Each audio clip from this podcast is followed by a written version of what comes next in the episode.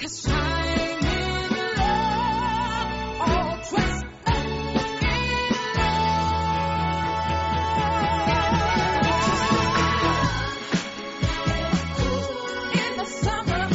Buenos días, bienvenidos a nuestro tiempo de Libertad Capital y gracias por elegirnos para compartir al menos un ratito de este día festivo. Por eso, como es de recibo, hemos preparado un programa especial con contenidos llamativos, encuestas divertidas, la mejor música y alguna que otra sorpresa. Hoy tenemos en el control técnico a Malio, que se estrena en Libertad Capital, en producción como siempre a María Martínez y al micrófono quien te habla, Jessica Sánchez. Todo listo y comenzamos contándote lo más significativo de este día.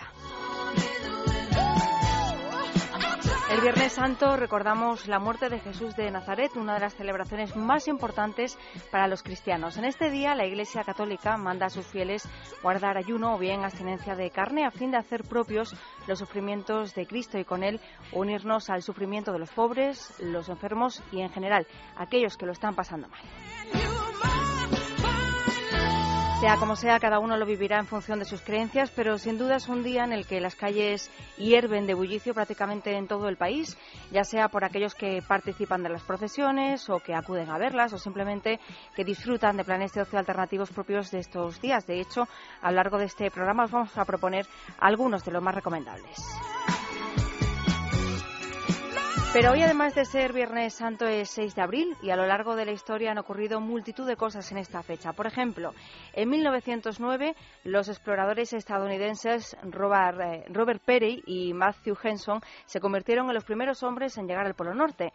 Ya en 1943 se publicó un libro precioso, mítico, como es El Principito de Saint-Supéry. Y en 2009, desgraciadamente, eh, fallecía la cantante murciana Maritrini a los 61 años de edad. Así que de su mano, mejor dicho, de su voz, viene la primera canción que vamos a escuchar esta mañana. Sin duda, uno de los temas que le hicieron llegar a la cima, una estrella en mi jardín.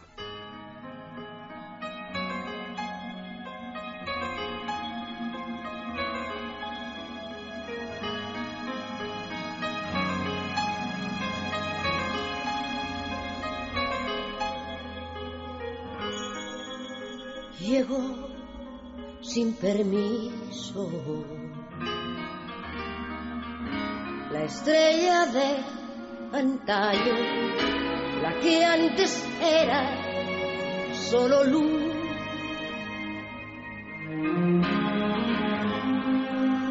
Cayó de repente desde el azul del mundo, el corazón se me encogió ya sé dónde te escondes. Ahora ya sé en dónde habitas Pero no sé el por qué has venido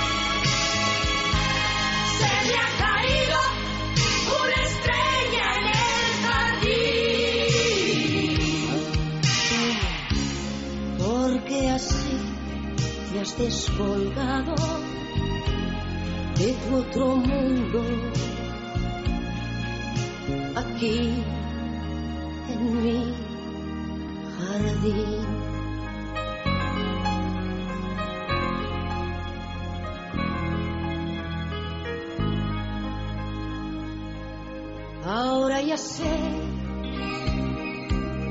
dónde te escondes tú. Ahora ya sé en dónde habitas tú. Pero no sé el por qué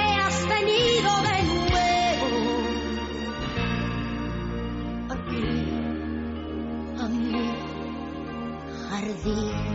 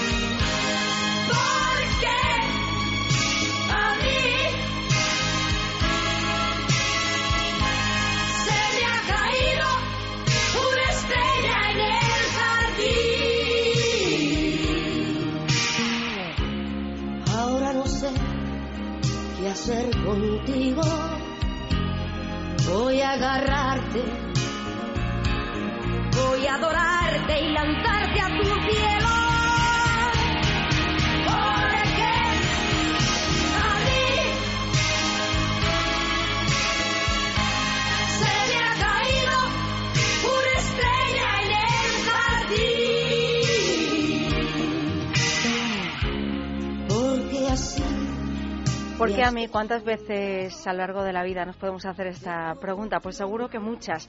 Pero si os parece, como hoy es un día festivo, vamos a poner otro tono. Vamos a comenzar con noticias positivas para no perder la costumbre. Y esta, sobre todo, va dirigida a aquellos que no son precisamente Fernando Alonso, podríamos decir, o más aún para aquellos a los que, bueno, pues conducir les da somnolencia. Es decir, que se les ponen los ojillos de ojo de tomate, como suelo decir yo.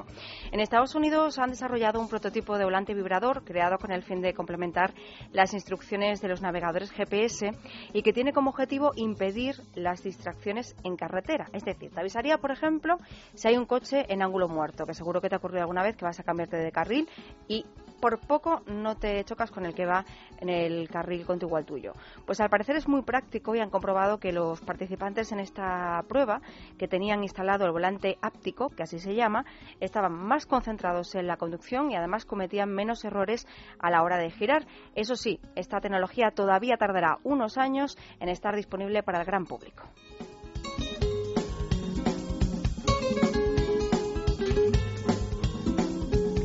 Y hablamos ahora de uno de mis cuadros favoritos, los girasoles de Van Gogh, ya que han identificado la mutación genética de la flor que el artista plasmó en esta pintura hace más de 100 años. Hasta ahora era un misterio, pero científicos de la Universidad de Georgia, en Estados Unidos, han revelado que los famosísimos girasoles están formados por una cabeza de flor compuesta por una única espiral de pétalos largos, planos y amarillos, situados en el perímetro más externo y cientos de discos tubulantes individuales que producen semillas. Sin embargo, las flores dobles mutantes de Van Gogh eh, presenta múltiples grupos de cabezuelas amarillas y una proporción mucho más pequeña de discos internos, es decir, para no liarnos, que en el cuadro aparecen distintos tipos de girasoles, algunos de ellos productos de mutaciones.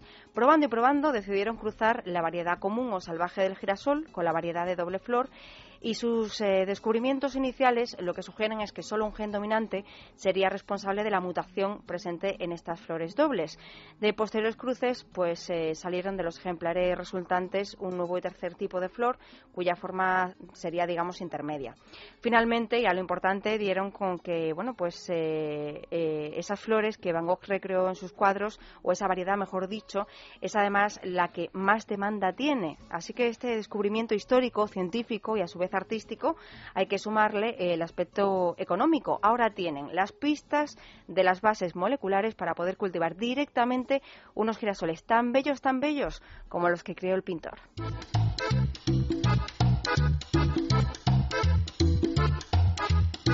Y fíjate, si hay algo bello en el mundo, sobre todo en el mundo marino, son los delfines. Es un animal que a mí me encanta, pero ahora hemos descubierto, María, que son unos mafiosos. Son unos auténticos mafiosos porque se organizan en bandas que establecen alianzas o rupturas con otros grupos con el objetivo principal de defender a sus hembras. Es decir, que son mafiosos y además un poco machitos.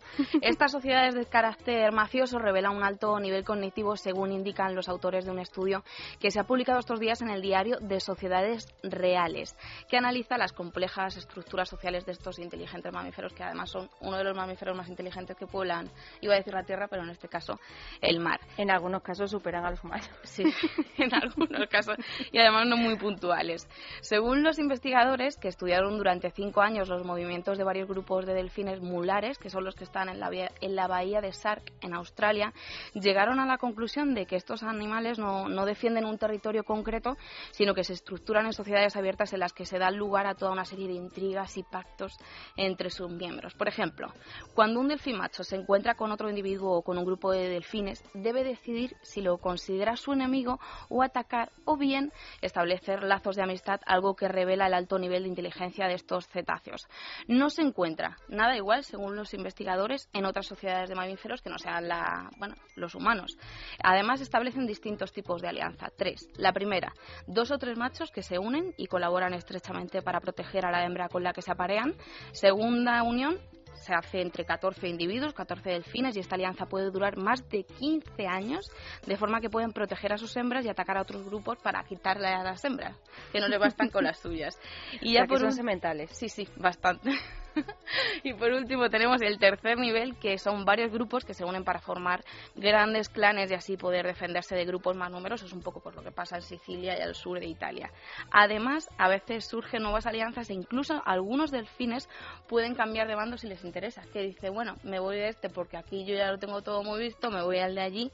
Y bueno, imagínate una película del padrino con, con delfines. Esto lo veo, ¿eh? Lo veo. Es liberada Willy. Ten cuidado con Willy. que es un poquito mafioso. Pues además de inteligentes y elegantes, los delfines son un poco mafiosos. Organizan en clanes. Ten cuidado porque te quitan a la novia, ¿no? Esa es la conclusión. Bueno, pues hasta aquí nuestras noticias curiosas de hoy. Llega el momento de la música, que además viene acompañada de noticia, porque la cantante británica Adele, que ya sabéis que nos encanta en este programa, acaba de prometer estos días que va a sacar a la venta un nuevo single rapidito, rapidito, antes de que termine este año. Aunque, bueno, para un nuevo álbum habrá que esperar algo más. Estamos deseando, entre tanto, nos quedamos con uno de sus éxitos, uno de los temas que más pega, yo creo, en el día de hoy. Someone Like You.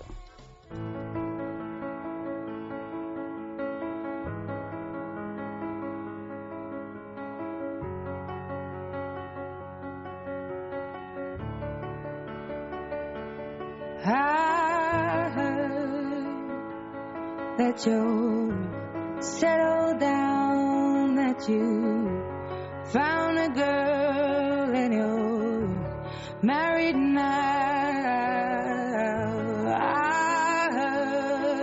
your dreams came true.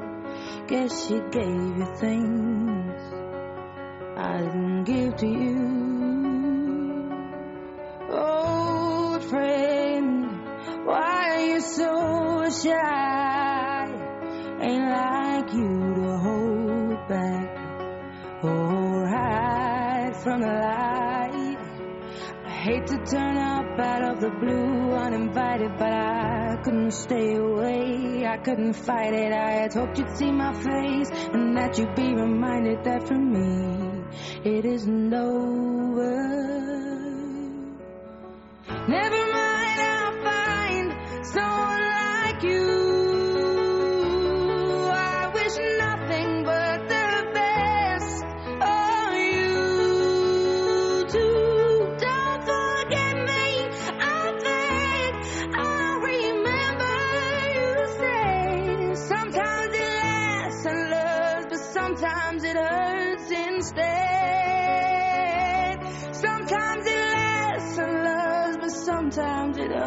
hurts instead.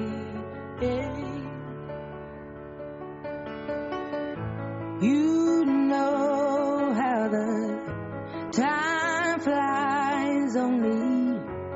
Yesterday was the time of our lives. We were born and raised in a summer haze, bound by these surprise of our glory days. I hate to turn up out of the blue uninvited, but I couldn't stay away. I couldn't fight it. I had hoped you'd see my face and that you'd be reminded that for me it isn't over.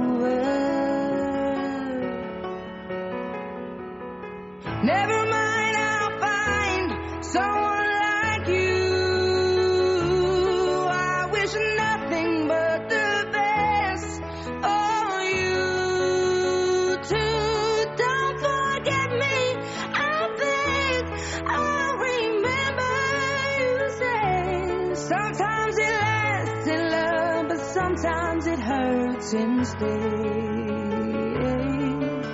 Nothing compares, no worries or cares, regrets and mistakes, their memories made. Who would have known how bittersweet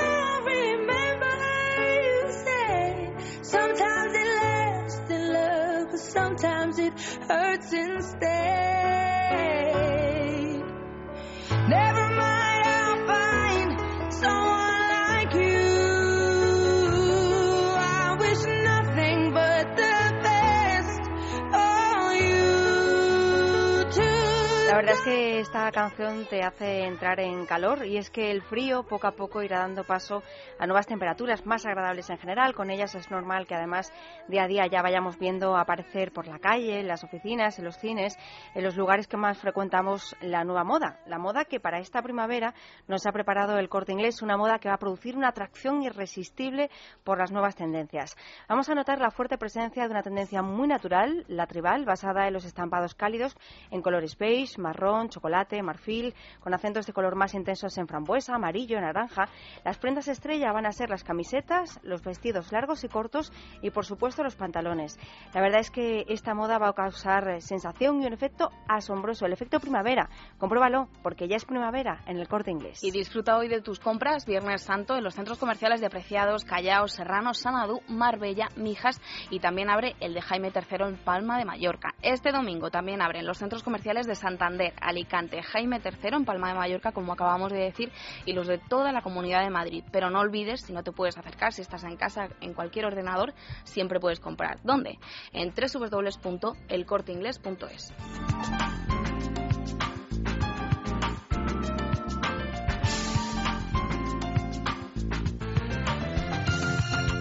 Libertad Capital. Es radio.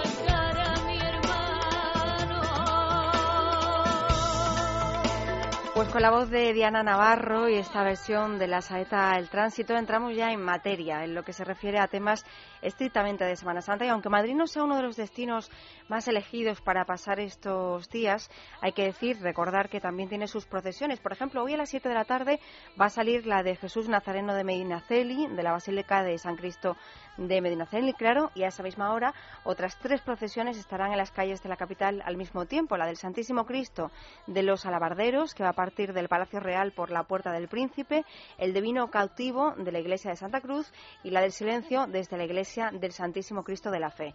Tras ellas, ya a las siete y media, media hora más tarde, desde la calle de Atocha saldrá en procesión la imagen de María Santísima de los Siete Dolores y una hora después el Santo Entierro.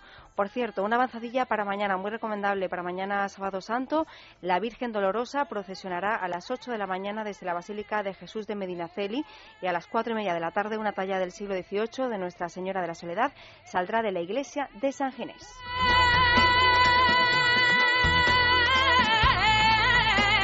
Hablando de procesiones, María, sin duda hay muchas que Hay podríamos destacar de todo el territorio nacional, pero hay algunas que han sido declaradas de interés turístico nacional y por algo será, así que vamos a recordarlas. Algunas ya se han celebrado, aunque las vamos a nombrar porque son muy, muy importantes ya, y otras se van a celebrar pues a lo largo de esta tarde. Por ejemplo, en Cáceres se procesiona en la madrugada la Hermandad Universitaria de Jesús Condenado, pero por la tarde-noche de, de este Viernes Santo procesiona el Santo Entierro, que los años terminados en 5 o 0 procesiona también junto a una representación de imágenes de la Semana Santa cacereña en procesión magna.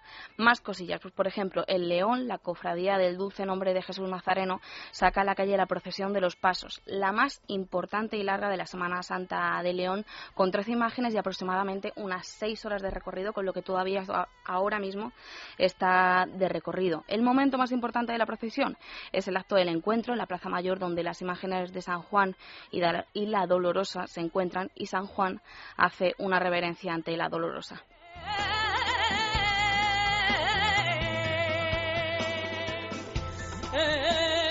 En Murcia, en mi tierra, es el día en que mayor número de cofradías sacan a sus pasos a la calle desde las primeras horas del alba hasta la madrugada. Lo más importante de la Semana Santa murciana es que sacan las tallas a la calle de Francisco Salcillo, pues un gran tallista de la Semana Santa de nuestro país allí sobre todo donde más donde más piezas suyas se encuentran. Por ejemplo, esta tarde puedes pasarte a ver a la cofradía de servitas de María Santísima de las Angustias y ya por la noche la cofradía del Santo Sepulcro, Sepulcro más conocida como el Santo Entierro.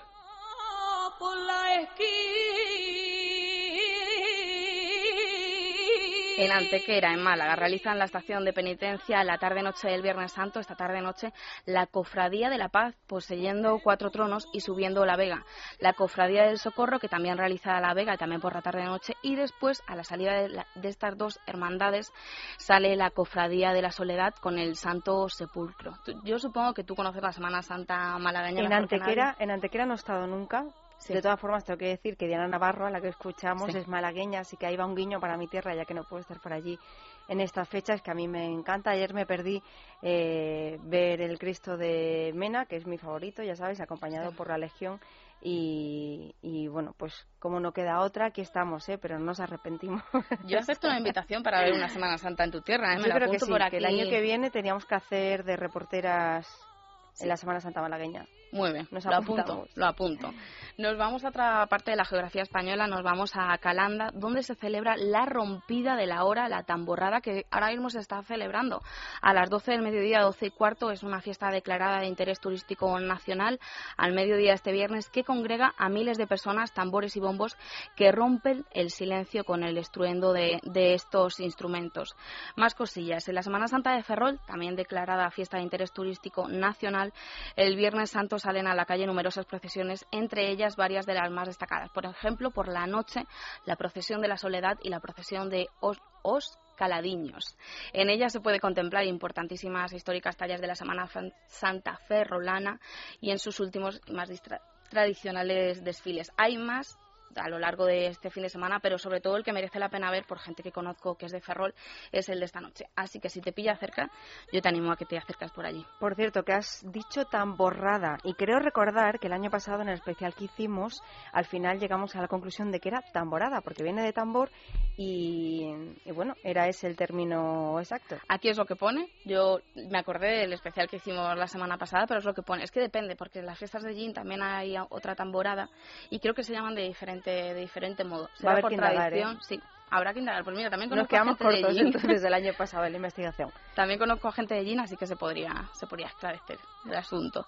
Más cositas. En Ocaña, en Toledo, por la mañana acaba de tener lugar la procesión de las caídas en las que se procesiona la Santa Cruz y Santa Reina Elena y Santa Mujer Verónica. Que lo más llamativo de esta, de esta procesión es que Verónica, la imagen de esta santa, es articulada, con lo que se va moviendo a lo largo de toda la procesión. Algo raro porque yo estoy acostumbrada a las tallas inmóviles, pero bueno, tiene que ser curioso verla. Bueno, por cierto, ahora que dices esto de articulada y que se va moviendo, precisamente el Viernes Santo es día de Via Crucis, que se producen prácticamente en todo el país, que es lo más llamativo ¿no? de, de este día.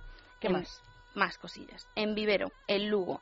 Es el día con mayor actividad de la Semana Santa. Se celebra por la mañana ahora mismo la procesión del encuentro y luego ya por la tarde, tras los oficios, se celebra el descendimiento de Jesús para dar lugar a la procesión del Santo Entierro y por la noche se celebra la procesión de la Pasión seguida por la procesión de los Caladiños. Y acabamos en mi tierra, en Yecla, en Murcia. Qué raro. Sí, Casualmente. ¿no? Casualmente, como que no quiere la cosa. Más o menos os habréis dado cuenta de que estaban or- organizados, ordenados por orden alfabético, para que nadie pues se enfadase porque su pueblo iba al final o al primero. Claro, y tú has dicho, Yecla. yo lo organizo por la Y de Yecla, Claro, Yecla, que no por Murcia. es que a mí me tira más tierra, que tú ya lo sabes. En Vale, Yecla, vale. en Murcia, por la noche tiene lugar la procesión del Santo Entierro y después la de la Soledad. La verdad que no es una gran procesión, pero a mí me gusta mucho porque tengo que decir que las tallas de mi pueblo son preciosas. Anda, Ahí queda eso. anda, cada uno. Tira para su tierra. En fin, hasta aquí las procesiones de interés eh, turístico nacional del día de hoy, es decir, Viernes Santo. Pero claro, a lo largo del fin de semana habrá muchas y recogerlas todas sería, sería imposible. Pero vamos a seguir hablando de cosas eh, llamativas de nuestra Semana Santa, de la Semana Santa española. Y una de las procesiones, digamos, más famosas de nuestro país es la que se ha producido precisamente esta mañana al amanecer en Cuenca. La procesión se llama Camino del Calvario, popularmente es más conocida como las turbas o incluso como la procesión de los borrachos, aunque a los seguidores más fervientes, eh, bueno, y yo diría incluso que a los conquenses en general, pues no les va a hacer mucha gracia que se les llame así. Está declarada de interés turístico internacional y nos va a hablar de ella Francisco Torrecillas, Pantaleón, Turbo y Nazareno de la Semana Santa Conquense. ¿Qué tal, Francisco? Buenos días. Hola, buenos días. Bueno, si te parece, empezamos por el principio, porque a mí esto de Pantaleón no me suena nada. ¿Nos, nos explicas qué es? Sí, vamos a ver, nosotros, eh, yo soy, eh, pertenezco a una familia, una de las tres familias fundadoras de las, de las turbas, eh, éramos pantaleones, planchas y patacos.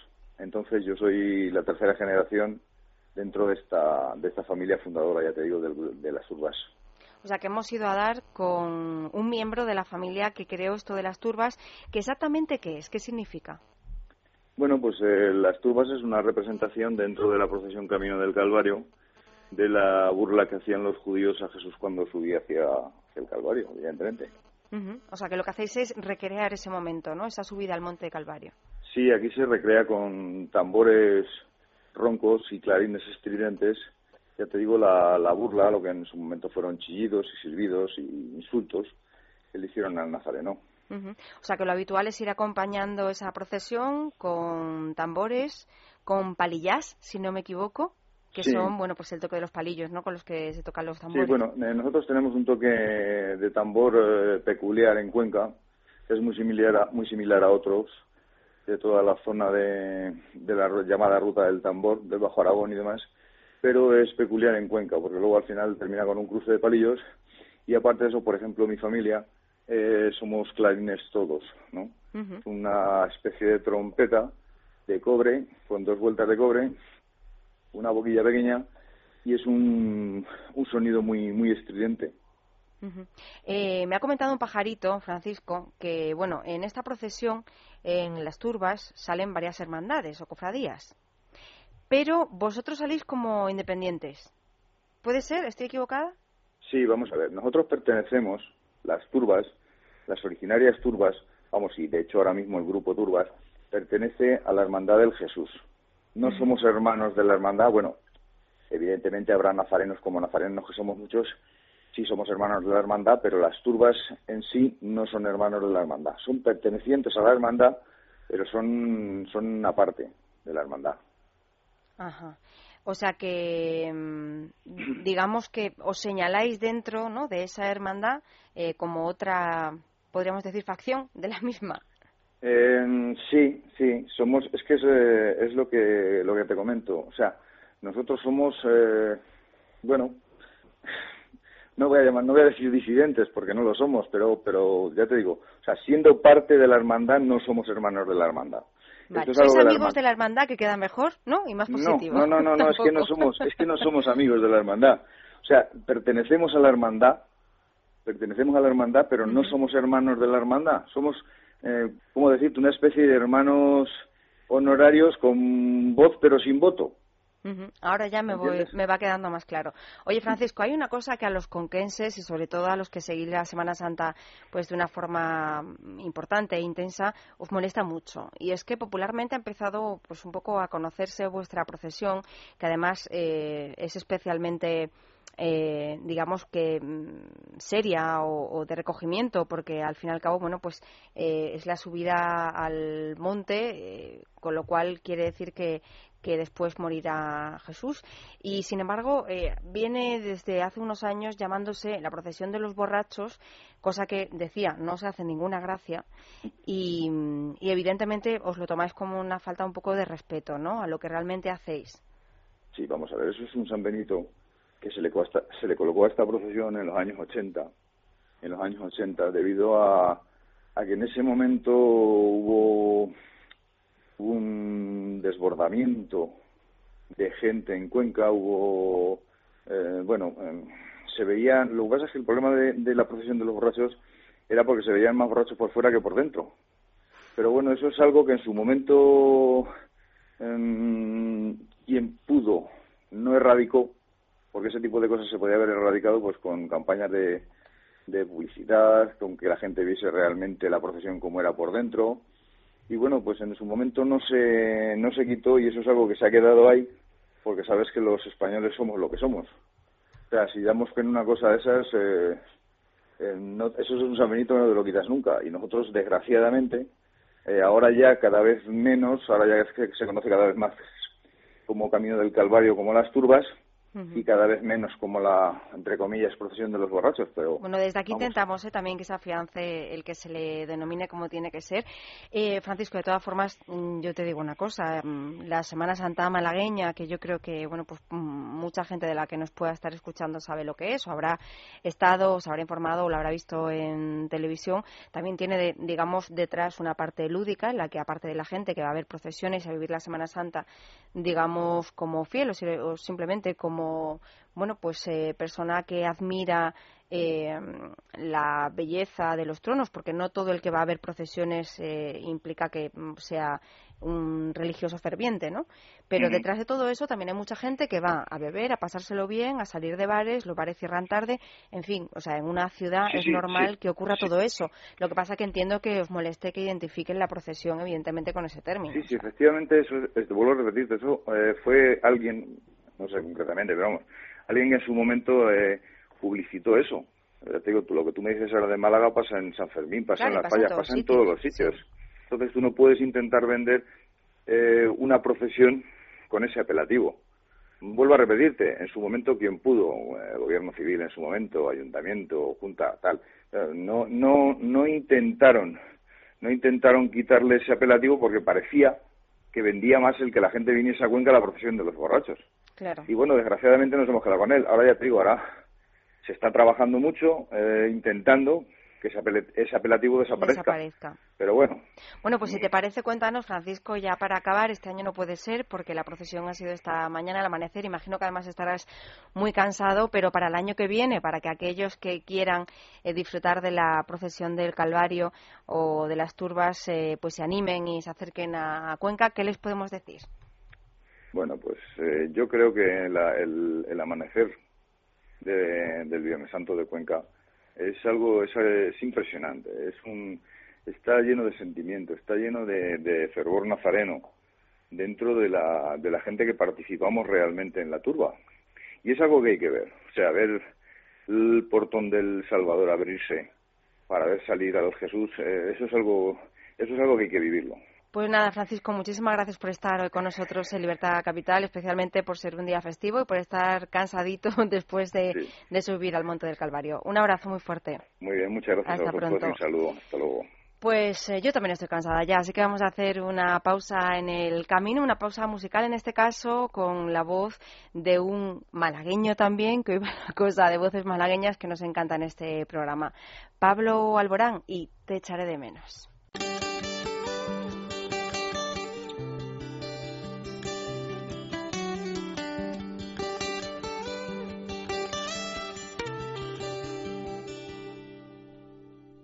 Queda más que tú, no quedo más que yo en este extraño salón. Sin nadie que nos diga dónde, cómo y cuándo nos besamos. Tenía ganas ya de pasar junto a ti unos minutos soñando, sin un reloj que cuente las caricias que te voy dando. Juramento de sal y limón. Prometimos querernos los dos. Te he echado de menos todo este tiempo. He pensado en tu sonrisa y en tu forma de caminar. Te he echado de menos. He soñado el momento de verte aquí a mi lado, dejándote llevar.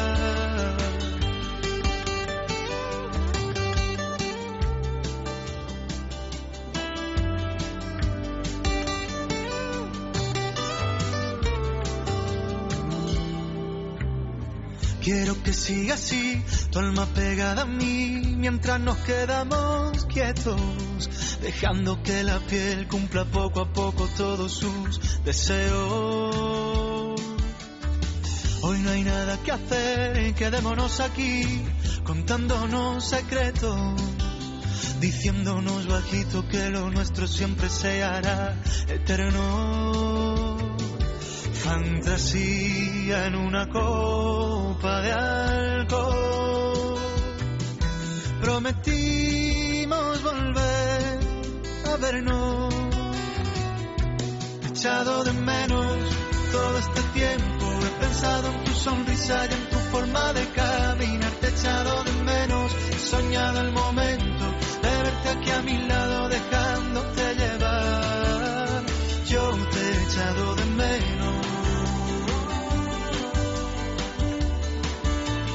Yo te he echado de menos. Silencio, que mis dedos corren entre tus dedos y con un suave desliz hago que se pare el tiempo.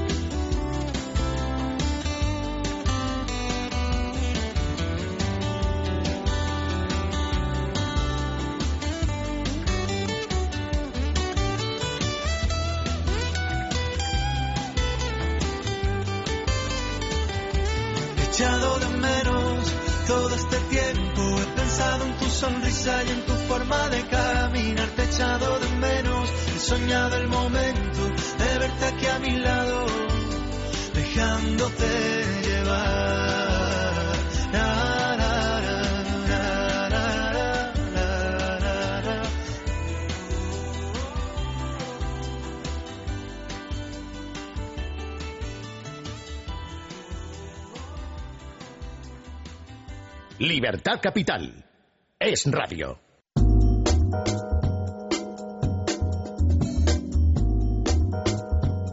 Pues sí, seguimos en Libertad Capital y esta sintonía significa que vamos a salir a la calle, pero antes vamos a hacer un repasito porque a lo largo de la semana hemos ido preguntando a los madrileños dónde iban a pasar la Semana Santa, cuál era el lugar elegido de vacaciones, cuál es su Semana Santa preferida y llega el momento de hablar de lo nuestro, del comercio, de lo Sí. que nos gusta, porque era lo que faltaba. La verdad es que la gastronomía tradicional de Semana Santa es eh, realmente variada. En el norte, por ejemplo, es tradición servir las sopas de ajo con sus trozos de pan duro y grandes cantidades de pimentón. Entre otros eh, lugares es muy típico de Zamora. En el interior son populares, por ejemplo, los escabeches, en especial el de chicharro, y en muchas ciudades castellanas se preparan las patatas viudas, que es un guiso de patatas sin nada de carne.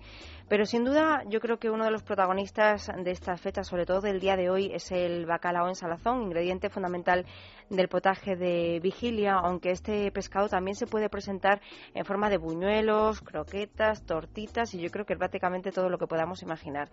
En la ciudad de Crevillente, en Alicante, hoy se come el patorrat de Viernes Santo, que consiste en pan tostado al horno con abundante aceite, acompañado de ajos y de la tradicional coca de boquerón, que es una masa de harina con abundante boquerón frito con cebolla. Qué bueno, Casi ¿eh? nada. Casi Para esta nada. horita. En el terreno de la repostería ya, pues la torrija es el dulce por antonomasia de la Semana Santa, aunque en las pastelerías se hacen también pestiños y bartolillos. Tampoco nos podemos olvidar de los hornazos, una especie de empanadas que pueden ser dulces o saladas. Los más famosos quizás sean los salmantinos y los manchegos, pero bueno. En Cataluña y Valencia son muy famosas las monas de Pascua, en Extremadura las flores de sartén y en Úbeda los llamados puritos americanos. Y ya para terminar, pues eh, los postres típicos de estas fechas, que aunque también se puede encontrar el resto del año, pues bueno, procede comerlo, por ejemplo, hoy, Viernes Santo, el arroz con leche y la leche frita. La leche frita le salía muy bien a mi abuela, fíjate. La leche frita me encanta, pero tampoco conozco, siempre la compro, ¿eh? No, no conozco a alguna persona que la haga bien. Me la apunto. Bueno, ¿tú no tienes la receta de todo era por ahí? Eh, secreto familiar. Bueno, una vez que hemos hecho repaso de esos platos que son típicos de Semana Santa prácticamente en todo el país, siempre nos va a quedar alguno, ¿eh? que nadie se enfade, pero eh, es el momento de ver cuáles son las preferencias de los madrileños. ¿Y qué ha hecho María? Pues no os creáis que ha ido solamente preguntando por la calle al que iba pasando, no, no, también ha ido pastelería por pastelería preguntando cuál es la especialidad de cada uno. En primer lugar, he preguntado a la gente y luego me he dado un largo paseo por muchísimas pastelerías de Madrid. Además, dicen el nombre, algunas son bastante conocidas, pero primero la gente con la que me he ido cruzando estos días por la calle, pues le preguntaba eso. ¿Cuál es su plato típico de Semana Santa? Las torrijas están muy buenas, están con su con su miel o con su esto que están fabulosas. No, yo las que hago en mi casa, que me salen buenísimas. La pongo, hay personas que le ponen vino, yo con leche, con leche remojada, leche y huevo. Garbanzos con espinacas, pues porque es un plato sólido. Normalmente en Semana Santa siempre llueve y hace frío, y eso es un plato sólido, un primer plato, luego unas torrijitas o lo que venga, es sólido. Unos garbanzos bien remojados en la noche anterior, los pones a cocer con agua tibia, siempre el garbanzo con agua tibia, y pones ahí pues lo que tengas en casa. Nunca hay que comprar nada, siempre lo que tengas. Chorizo no, tocino no. Una vez que están cocidos, les pones las espinacas y le haces un sofrito aparte de ajo, bastante ajito, le pones un poquito de pimentón para servirlo estilo Adrián Ferrá. Rosquillas, las rosquillas me gustan. Las compro ya hechas, sí. En café con leche, ¿no? Torrijas. Para Semana Santa, el plato de Semana Santa.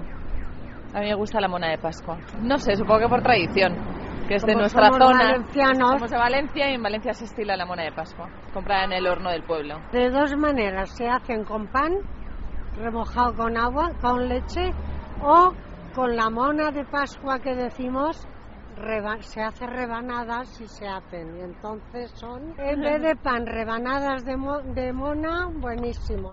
La torrija, bueno, el balacalao también lo comemos, claro, pero, pero en viernes. No, torrija, la- las normales. La de las madres son las mejores. Pero no, pronto el bacalao sí y la torrija también. Yo las torrijas, las torrijas toda la Semana Santa, vamos. De mi abuela, las mejores de mi abuela. Con vino y bueno, con leche, pero con vino están muy buenas porque le da mucho un sabor muy dulce. Yo creo que, mm, aparte de las torrijas, eh, el bacalao con patata. O sea, como, como si fuese el marmitaco, pero bacalao guisado con patata. Es un, un plato bastante. Bueno, que se hace bastante en La Mancha, que, que muy rico. Por la mía mamá, que la abuela cocina, cocina como nadie. Así que además nos esperan con el, ello ya puesto y buenísimo. La mona. Por nuestra tía. Pero no sé si es típico, típico. Es el que se hace en mi casa. El arroz caldoso de marisco. Todo tipo de marisco, pescado. un- como una paella, pero arroz caldoso. Torrijas. Solo con leche y azúcar. Yo también las torrijas. Estas son con, con almíbar y están muy ricas, muy ricas. Me hace gracia porque la mayoría ya pasan directamente a darte la receta. Sí, sí, sí, sí. Yo además pregunté, bueno, a la persona que me decía que, que era de Valencia, el- la, la receta de la torrija, porque me decían que habían de dos tipos, la normal de toda la vida hecha con pan y la de la hecha con mona de Pascua. Que imagínate lo bueno que tiene que estar eso. Si la mona de Pascua ya está riquísima, Esto hay que probarlo. mojado en Hablar leche sin saber no-. Más o menos he hecho, iba apuntando mientras estábamos escuchando las respuestas de la gente con la que estaba hablando estos días. Torrijas 8, garbanzos con espinacas, algo salado, también bacalao con patata, arroz caldoso con marisco, rosquillas 1 y monas de Pascua 2. ¿Cuál es tu plato favorito de, esto, de estos días? Yo fíjate, me quedo con los buñuelos de bacalao. Ay, qué bueno. Uy. El arroz con leche y ya para merendar la torrija. Un poquillo de todo, o sea, a ver. Un poco de todo. Así nos estamos poniendo, Pues que sí. no sale gratis. Pues sí, la verdad que te tengo que decir que yo estoy de acuerdo contigo con lo de los buñuelos y es que en Cuenca yo siempre he celebrado la Semana Santa en Cuenca. De hecho, yo ahora mismo en cuanto salga del estudio me voy me voy para allá al pueblecito de mi madre, a la huerta del Marquesado y allí se come la olla de viernes o garbanzada, que son garbanzos. el potaje de vigilia Claro. que se come en todos sitios. Se puede llamar de diferentes formas, pero es lo típico, ¿no? En el día de. Metemos buñuelos dentro, que nosotros somos así, y también metemos Ah, los- ¿dentro del? Claro, claro, claro. Metemos buñuelos dentro, eso es lo que yo te iba a decir, mezclado con el bacalao, y luego también buñuelos de postre para mojar con miel, con azúcar o con lo que quieras. ¿Qué te parece? Está bueno, ¿eh? Está Sí. buenísimo. Pues fíjate que mi madre hace una ensalada malagueña que lleva patata, es la base, lleva bacalao desmigado, que se dice allí, naranja, aceitunas y cebolla. Y eso está que te mueres. Pues de primero eso, compramos eso. De segundo compramos la olla de viernes de la que yo te hablaba y de segundo pues ya, ya de postre, torrijas con vino, fíjate. Bueno. Un menú tenemos. Te compro el menú, te compro el Te menú. compro. Hablabas antes de que he ido también por muchas pastelerías, por muchos establecimientos de Madrid que también me han hablado de sus especialidades. Las torrijas, el pan, bueno, tenemos el pan de torrijas, las torrijas artesanas, los pestiños. Claro, el pan especial para hacer torrijas, que es un pan especial que lleva un poquito más de más concentrado, tiene un poquito más de mantequilla. Para Semana Santa, pues la torrija, la leche frita y el pestiño. Y las rojillitas fritas también. Nosotros lo que tenemos es las torrijas ahora mismo. Bueno, son de leche y luego tenemos unas que son con azúcar y otras con almíbar. Torrijas, de leche y canela. Lo tradicional son las torrijas. Hacemos aquí las torrijas de moscatel, la de leche. Muy, sí, sí, muy buenas, muy buenas. ¿eh? Las monas, pestiños también se suelen hacer. Eh, en esta temporada de Semana Santa, eh, la pastelería Viena Capellanes pues siempre se ha ca- caracterizado por preparar un postre exquisito, que es la torrija. Tenemos torrijas de leche, torrijas de crema. Eh, con un- lo echamos a último un almíbar que le da el último toque de sabor exquisito a nuestro postre. Eh, la gente pues se lo lleva muchísimo para acompañar después de la comida, que como saben es, aquí se prepara mucho el bacalao y después eh, finalizan con un postre que es la torrija. Y también pues en temporada las monas. Torrijas, los pestiños, mil hojas, todo un poquillo, el variado. Estos días, pues las torrijas y, bueno, las rosquillas, todo esto. Nosotros las hacemos de leche y en almíbar. En la misma torrija, solo que una va con el azúcar rebozada y la otra se pone en un almíbar, pero solamente hacemos un tipo de torrija, la tradicional. Pues mira, para los días de vigilia hacemos los viernes las croquetas de bacalao, los bouchés de bacalao, que es una cosa que hacemos solamente para el miércoles de ceniza y los viernes de vigilia de la cuaresma. Y como dulces, el plato típico son las torrijas. Es lo único que se hace en exclusivo estos días de cuaresma. Bueno, sin duda la torrija Es que se es lleva la la estrella, palma. es la estrella de la Semana Santa estos días. ¿Cómo te gusta a ti? Porque sí que hay especialidades en cada casa. Yo tengo que decir que no le hago asco a ninguna. Muy Pero, bien. eh, desde que descubrí las torrijas, digamos, dobles, rellenas de crema, creo que apuesto por la innovación dentro me- de la tradición. Hay una pastelería en la que me hablan de esa, de esa receta. A mí me gusta la de toda la vida, con leche y luego con un poquito de miel, pero ya que le pones tú. Y bueno, lo que te decía, hay alguien que solo una pastelería me dijo que la hacen con crema. Eh, parecida a la otra torrija, pero que se añade en el centro un poquito de crema. Se le da el último toque y muy bien. También tenemos la torrija eh, que tiene un poquito más de licor, eh, la echamos en el almíbar y pues da un toque igual, coñac. Bien, la capellana es que tiene más de 138 años. Por leche canela, empeño y el pan, bien azul. Pues nada, eh, el pan básicamente que lo hacemos nosotros, no es un pan es hecho por nosotros, después se mojan en leche, en huevo y se fríen. Y después se pasan ya a un recipiente con azúcar y canela y se rebozan bien y ya está. Casa Mira, carrera San Jerónimo número 30. El pan de torrijas, que es más miga, es un poquito para que empape más la leche. La leche tiene que ir muy caliente, con canela y con azúcar. Empapas los trocitos de pan que queden bien remojaditos.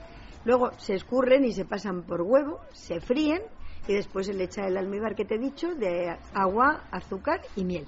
Esas son nuestras torrijas. En mi casa se hacían de vino, se hacían, yo las hago de leche con leche por encima, pero aquí en Lardi esa es la torrija nuestra. Llevamos 173 años aquí, al lado de la Puerta del Sol, entre la Puerta del Sol y la Plaza de Canalejas. Bueno, pues el pan de torrijas, por ejemplo, la torrija, que es la especialidad de la casa, pues sería eh, eh, dejas el pan, cortas el pan en rebanadas, cueces la leche con un poquito, cueces la leche, la- hierves la leche con una poquita de vainilla, luego la dejas reposar un poquito, coges el pan, lo echas en la leche, lo empapas bien, luego la pasas por el huevo, lo echas a la sartén y luego aparte tienes un platito con harina y, ca- o con azúcar y canela. Cuando salen de la sartén, las sacas un poquito el aceite con una servilletita y las rebozas en azúcar y la canela y te, queda perfectamente hecha la, la torrija. El mundo del pan.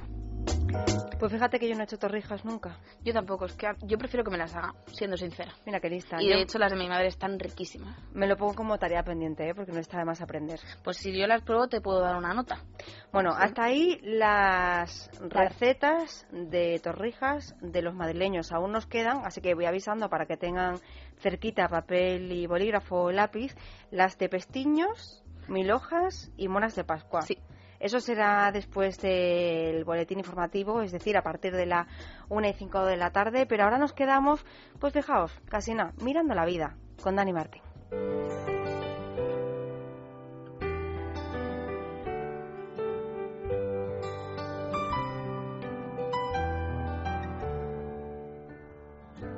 Dime que es verdad que te quedas a bailar.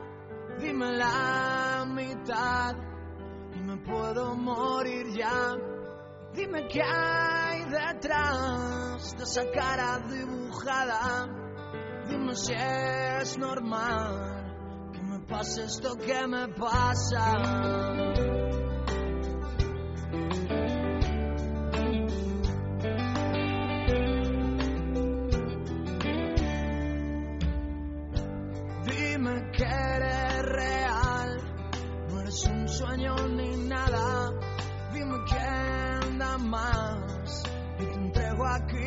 Aquí mis armas.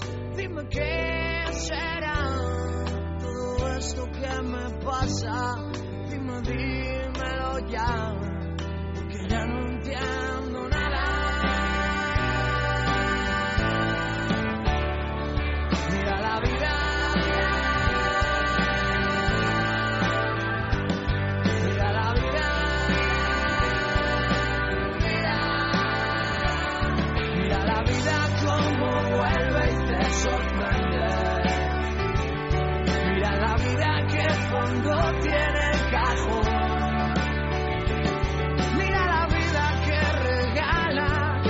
las flores que tiene, aunque algunas las arranque con dolor.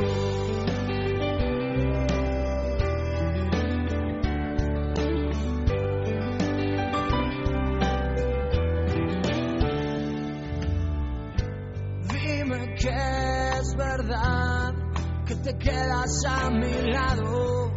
Dime una vez más que te gusto hasta enfadado. Miras y te mueres. Dime, dímelo más, que sin mí tú ya no eres.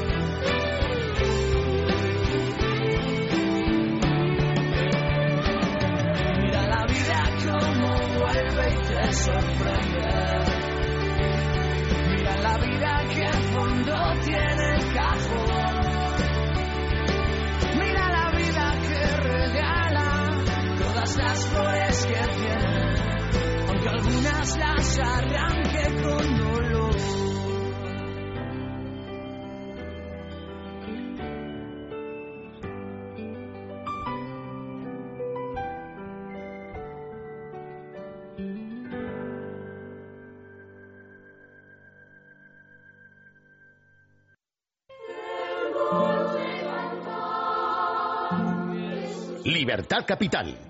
Es radio.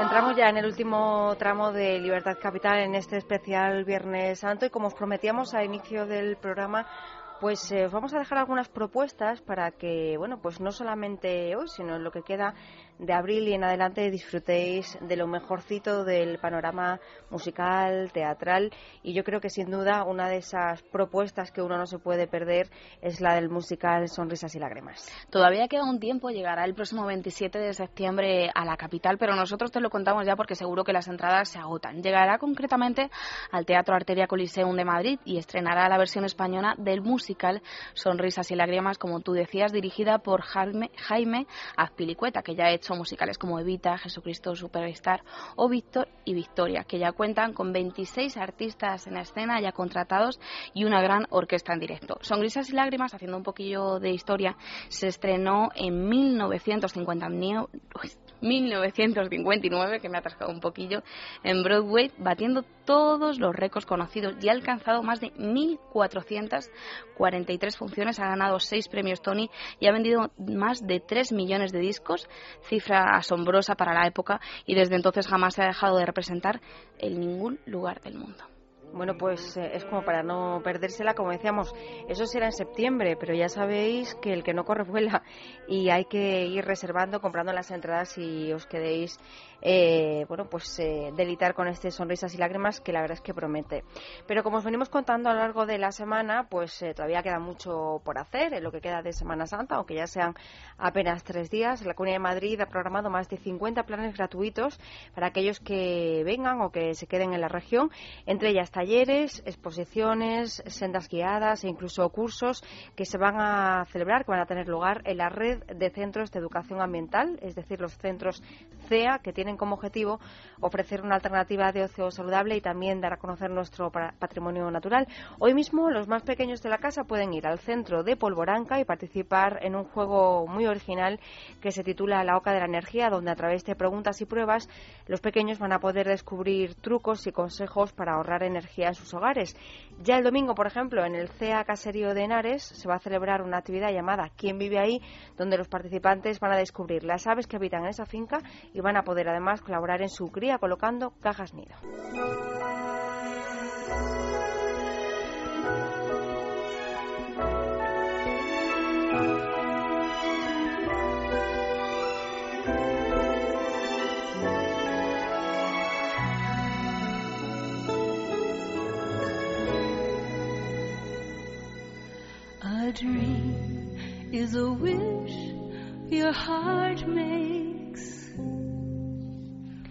Y viajamos hasta Sevilla, donde vais a poder disfrutar, digamos que de una versión pues eh, muy especial de La Cenicienta. Una versión para niños, concretamente una ópera infantil que dirige Joan Font y que se va a, bueno, a representar la semana que viene solo una única función el próximo domingo 15 de abril. No es una versión cualquiera de La Cenicienta, como decíamos, porque es un montaje diseñado para iniciar a los más pequeños en el mundo de la ópera.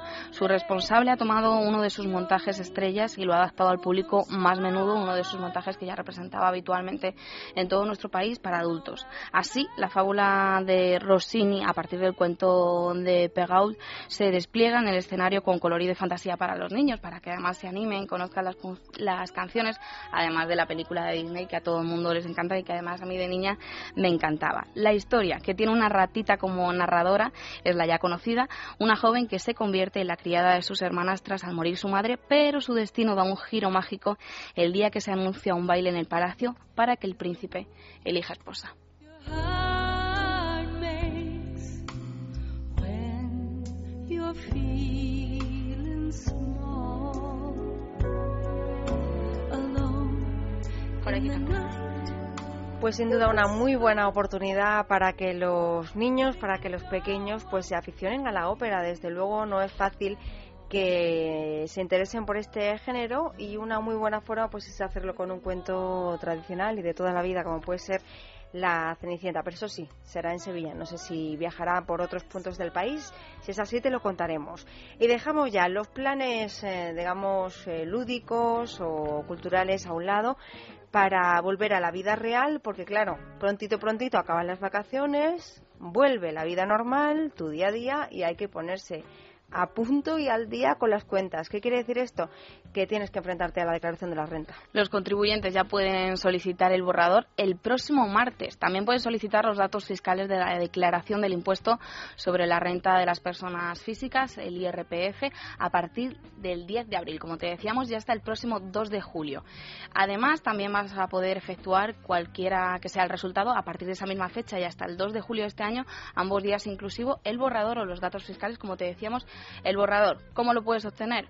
Pues vía telemática, a través de la sede electrónica de la agencia tributaria en Internet, aunque Hacienda va a enviar por correo ordinario el borrador a los contribuyentes que no hayan recurrido a esta vía a partir del 3 de mayo, con lo que vas a tener que esperar pues un poquito más, más de un mes. No, un poquito menos de un mes. El día que arranca, el 3 de mayo, es el día que arranca oficialmente la campaña de la renta 2011. Una vez recibas el borrador en casa, pues se debe revisar, como siempre, pudiendo en caso pues completar o modificar la información recogida en el mismo antes de proceder a su confirmación. ¿Sabes lo que me pasa a mí? Bueno, conozco a gente que una vez le sale a devolver, ya se confía, lo envía y a lo mejor tiene la dirección del banco mal y nunca, bueno, luego ya se tiene que meter en papeleos y demás. Yo siempre lo digo, hay que revisar la renta porque la gente ve el dinero que le van a devolver y ya se ciega bastante. ¿A ti no te ha pasado con alguien? ¿No conoces a nadie que le haya pasado eso? Sí, hombre, yo lo que recomendaría es que no lo dejen para el último momento. No soy la más indicada para decirlo porque soy de las que siempre lo deja para el final. pero hombre, lo suyo es que no sea así para que haya tiempo de rectificación, para que bueno pueda haber eh, reacción en el caso de que haya algún problema. Eh, dicho esto, sí, todavía nos queda un plazo y es que si el borrador arroja una cantidad a ingresar, tienes de plazo hasta el 27 de junio para ingresarlo. Bueno, pues ahí quedan los plazos. Esto va a ser a partir del 10 de abril. Pero, entre tanto, yo te recomiendo que sigas disfrutando de los manjares de Semana Santa. Nos quedaba una cuenta pendiente. Teníamos aún que escuchar las recetas que los madrileños, que María se ha encontrado por la calle, nos han dado de pestiños, mil hojas y monas de Pascua. ¿Por dónde empezamos? Por la de pestiños, si te parece, es una, una especialidad muy típica de Cuenca. A mi madre en concreto le gusta mucho, pero nunca se ha animado a cocinarla, así que si nos está escuchando, que apunte. Pues el pestiño es harina, eh, harina floja siempre, manteca de cerdo y vino blanco y una pizca de sal. Eso lo que es para la masa. La masa se estira, tiene que ser muy finita, muy finita, muy finita, se fríe y luego ya se hace en un almíbar con miel y, lo que es el almíbar, azúcar y agua. Siempre con un punto fuertecito para la miel, se bañan, se secan y ya está. Pastelerías y confiterías la Baleares. Entiendo, por tanto, que solamente los hacen con miel. Con miel, solo con miel se hacen los pestiños. En el exterior. No, no, no. En Málaga, por ejemplo, bueno, en Málaga yo creo que en Andalucía en general, no sé si en algún punto más, eh, los tienes de miel o de azúcar. Lo que tienen alrededor puede ser miel, bañados en miel, o eh, con azúcar. Pues yo solo los había visto con miel hasta la fecha. Pero bueno, que Igual que los hay rellenos o simples. Yo los he probado también solo de miel. A mí la verdad que no me gustan mucho, son demasiado dulces para, para mi paladar. Yo prefiero las torrijas. Bueno, pues eh, a lo mejor puedes tomarte una miloja. Una miloja también, ¿por qué no? La miloja sale y la torreja muy bien ¿eh? en estas fechas. Receta es hojaldre, hojaldre, leche, digo crema y. Y luego ya van al gusto, si la quieres con crema sola, si la quieres con nata sola, si la quieres con crema tostada, si la quieres con crema de limón. Pues un poquito de cada, ¿no? Para probar crema de limón, crema tostada, nata, merengue. A mí me ha llamado la atención lo mismo que a ti, es que yo no asocio la meloja a esta temporada. Yo tampoco, a mí me lo, me lo comentó ayer, además me sacaron al cocinero de la cocina para que me comentase qué especialidades tenían y yo nunca, que sí que me gustan mucho las milojas, pero no las asocio a esta época del año porque sí que es verdad que... Porque se encuentran todo el año realmente. y porque la torrija lo eclipsa todo. Yo, pues si queréis las probamos, me puedo acercar a este sitio la semana. Ah, tú te ofreces a probarlas claro mira que lista. Hombre, a lo mejor hacen un plato, una miloja especial para esta época del año y además él decía que sale muy bien, que sale muy bien, que venden muchísimas. Bueno, pues ahí queda la segunda recomendación en forma de receta y nos queda una tercera. Una tercera que está muy asociada al Levante, a Valencia, a Alicante y que es la mona de Pascua que también se vende. No, también en Cataluña, ¿no? Sí, pues muy en Levante, más arriba también. Se vende, se vende muy bien en Madrid y la verdad que tenía muy buena pinta. El huevo duro, el bollo, que se hornea con el huevo a la vez.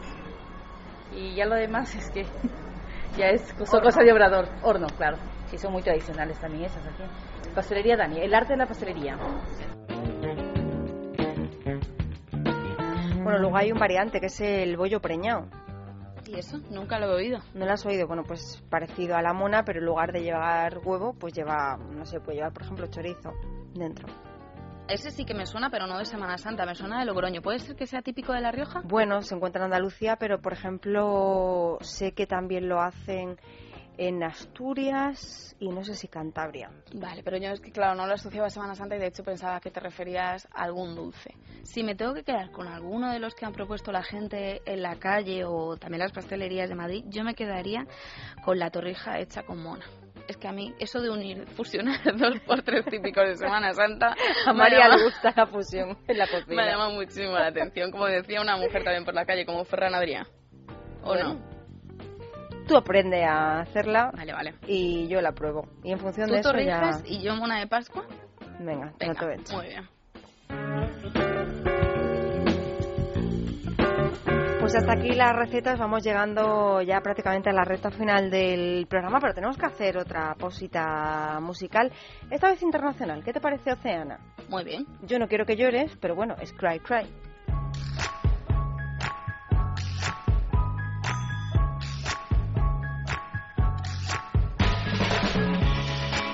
When she was a young girl, she used to play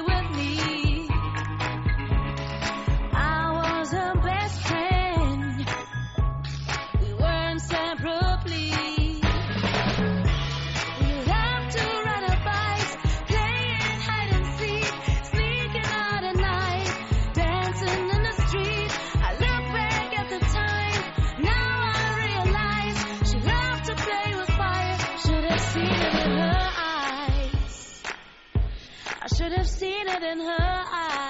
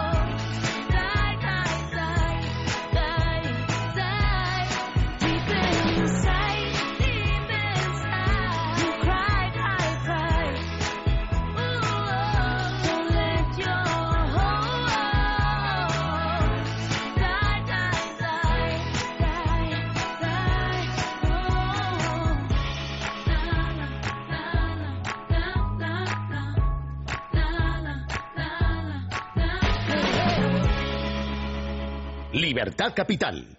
Es radio. Seguimos en Libertad Capital y hoy tenemos una buenísima noticia para tu compra diaria. Hasta el 11 de abril, el supermercado del Corte Inglés te ofrece la segunda unidad al 50% en una gran selección de artículos de alimentación y limpieza de las mejores marcas. Sí, sí, lo has oído bien. Conservas, bebidas, refrigerados, congelados, droguería, con la segunda unidad a mitad de precio. Aprovechate, ve ahora mismo y te llevarás a casa los mejores productos con la máxima garantía de calidad y con un precio increíble, porque la segunda unidad te sale a la mitad de precio en una gran selección de productos. Ya sabes, en el supermercado del Corte Inglés, donde lo bueno une. Y disfruta de tus compras hoy, Viernes Santo, en los centros comerciales del Corte Inglés de Preciados, Callao, Serrano, el que está en Sanadú, en Marbella, en Mijas y el que está en Jaime III, en Palma de Mallorca, porque todos estos abren para ti, pero no te preocupes si no puedes pasarte hoy, porque también te puedes acercar el domingo, porque abren los Corte Inglés de Santander, Alicante, Jaime III, en Palma de Mallorca y los de toda la comunidad de Madrid. Y no olvides que, como siempre, siempre están abiertos las 24 horas del día en www.elcorteingles.es.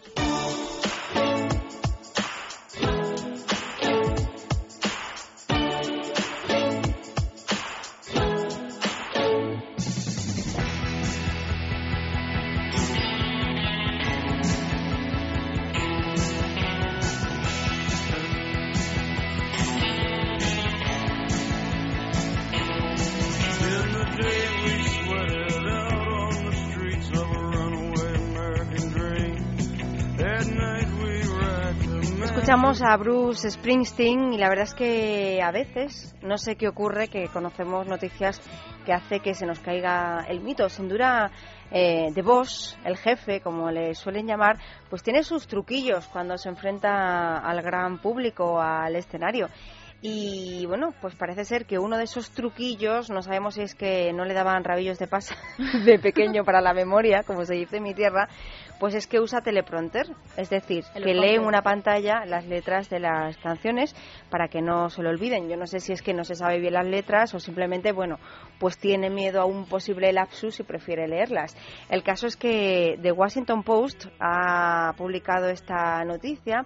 En principio, en principio hubo un poco de revuelo, pero sus fans le han apoyado, han dicho que, bueno, pues que no les importa en absoluto que lo utilice y además hay que diferenciar playback para que el que no lo sepa de teleprompter o prompter. Una cosa es eh, poner una canción que está grabada en lugar de cantar en directo y otra cosa es leer la, la letra. Oye, si tienes un problema de memoria, ¿qué le vamos a hacer? Es que, pero imagina las, las canciones que tiene que tener Bruce como mínimo, mínimo, mínimo, y echándole a lo bajo tendrá 20 discos con 10 canciones como mínimo, son 200 canciones. Bruce, aquí tu amigo, de sí, toda la vida. Claro, por no decir el apellido que siempre me sale mal.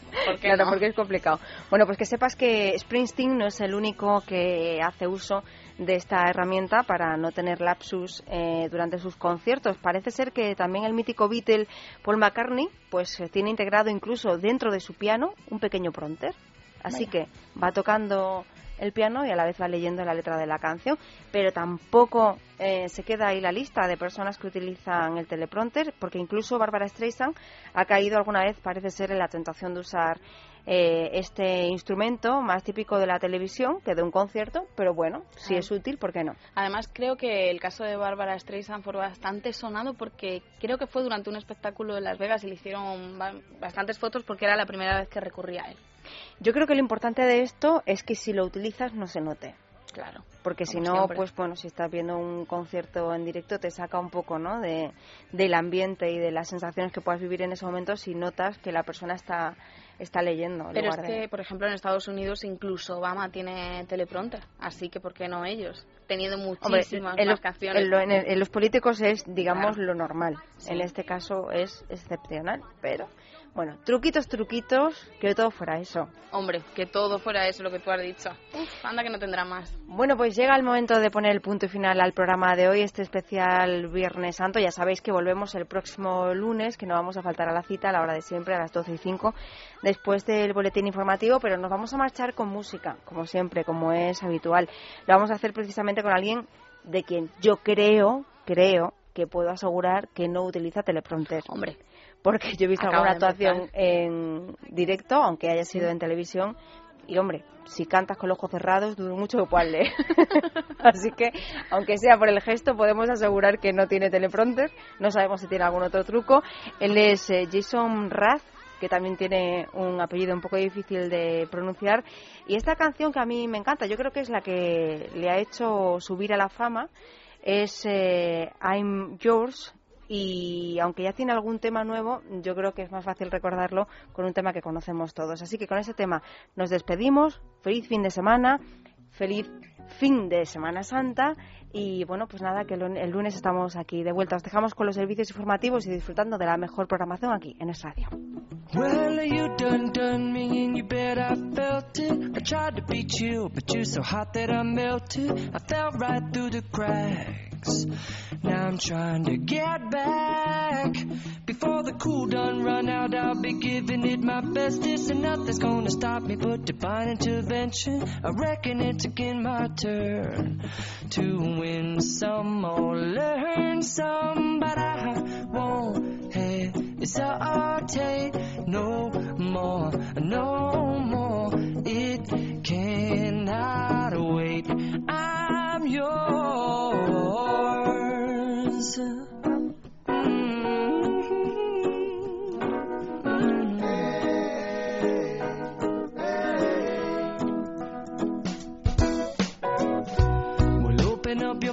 and see like me. Open up your plans and damn, you're free. I look into your heart and you'll find love, love, love, love. Listen to the music of the moment, people dance and sing. We're just one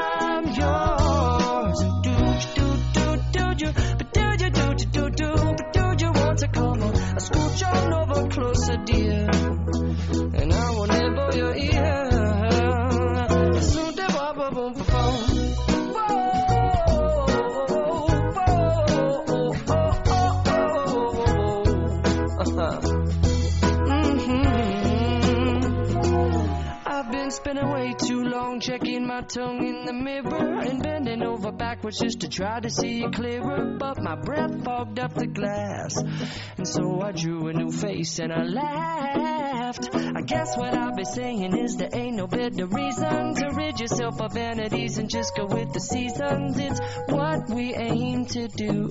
Our name is our virtue, but I won't hesitate no more, no more. It cannot wait. I'm yours. Open up your mind and see like me.